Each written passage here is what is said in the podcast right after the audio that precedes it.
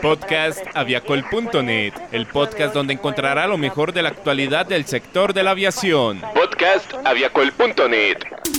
Bienvenidos al podcast de aviacol.net, hoy 27 de mayo del 2019 y a continuación nuestros titulares con las noticias más importantes de nuestro portal web. Viva Air proyecta crecimiento del 30% en Colombia para 2019 plan de expansión de EasyFly se ha cumplido en un 90%. Germán Efromovich pierde control administrativo de Avianca. Aquí inicia el podcast noticioso de aviacol.net, el portal de la aviación. Viva Air proyecta crecimiento del 30% en Colombia para 2019. La aerolínea cumple 7 años de operación en Colombia y 2 en Perú, periodo en el que ha logrado posicionarse en el modelo low cost de Latinoamérica, con proyecciones de crecimiento. Según Félix Antelo, CEO de Viva Air, tenemos un plan de expansión muy agresivo en la región y ese plan está respaldado por la compra de 50 aviones nuevos Airbus A320 por otro lado, en 2019 esperamos triplicar la operación en Perú y crecer en Colombia cerca del 30%. En el país Inca, en menos de dos años nos hemos posicionado como la segunda aerolínea del mercado.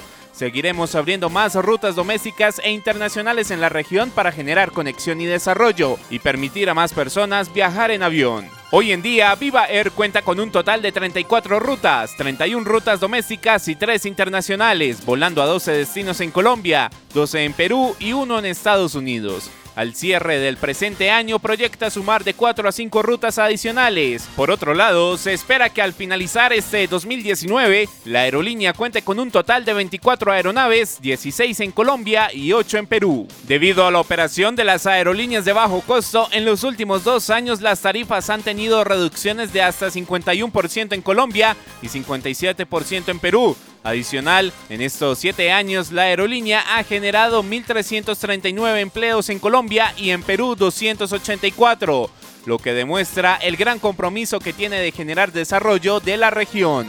Viva Air espera contar con el total de los 50 aviones nuevos para el año 2023 y de esa forma llegar a más destinos a nivel nacional e internacional. Las noticias de la industria, los hechos más importantes y todo lo que quieres saber del sector de la aviación está en podcastaviacol.net. Plan de expansión de EasyFly se ha cumplido en un 90%. En julio de 2018, EasyFly anunció su plan de expansión que, con la adquisición de 13 nuevas aeronaves durante los años 2018 y 2019, ampliaría su presencia en territorio nacional. Desde ese entonces, EasyFly ha adquirido 11 aeronaves totalmente nuevas entre ATR-42 y ATR-72 y ha desarrollado 9 nuevos servicios aéreos, lo que le ha permitido cumplir, a la fecha, con el 90% de su plan de expansión. Con el desarrollo de este plan, la aerolínea se posicionó en el 72% de los departamentos de Colombia, operando más de 4.000 vuelos mensuales, convirtiéndose así en la segunda aerolínea con más vuelos a nivel nacional. El presidente de la aerolínea, Alfonso Ávila, sabemos que el transporte aéreo es la forma más eficiente de comunicar a las regiones. Por esta razón, hemos desarrollado una red de casi 40 rutas que conectan 27 ciudades, brindando oportunidades de empleo, salud, educación y negocios a muchos colombianos. De acuerdo con las estadísticas de la Aeronáutica Civil durante el primer trimestre del año, EasyFly registró un crecimiento del 26% del tráfico de pasajeros frente al mismo periodo del año anterior, cifra que supera en casi tres veces el crecimiento del mercado nacional. Además, la aerolínea anunció la apertura de dos nuevas rutas durante el segundo semestre de 2019.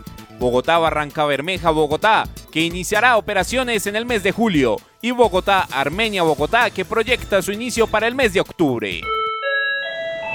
Estás escuchando el podcast de aviacol.net, el portal de la aviación. Germán Efromovich pierde control administrativo de Avianca. A través de comunicados de prensa, United y Kingsland, segundo mayor accionista de Avianca Holdings, han comunicado a la opinión pública que, en el marco del préstamo que United realizó a BRW, una subsidiaria de Synergy, accionista mayoritario de Avianca Holdings, y en virtud de que se generó un incumplimiento en dicho acuerdo que le permite a United ejercer su derecho de transferir el control a un tercero independiente, la aerolínea estadounidense ha tomado la decisión de transferir a Kingsland el derecho de voto de las acciones que tiene BRW en Avianca Holdings entregándole el control de la compañía y terminando la era de Promovich al frente de Avianca. En este sentido, United se pronunció a través de un comunicado en el que también comenta que, junto con Kingsland, están dispuestos a ofrecer un nuevo préstamo de hasta 250 millones de dólares a Avianca,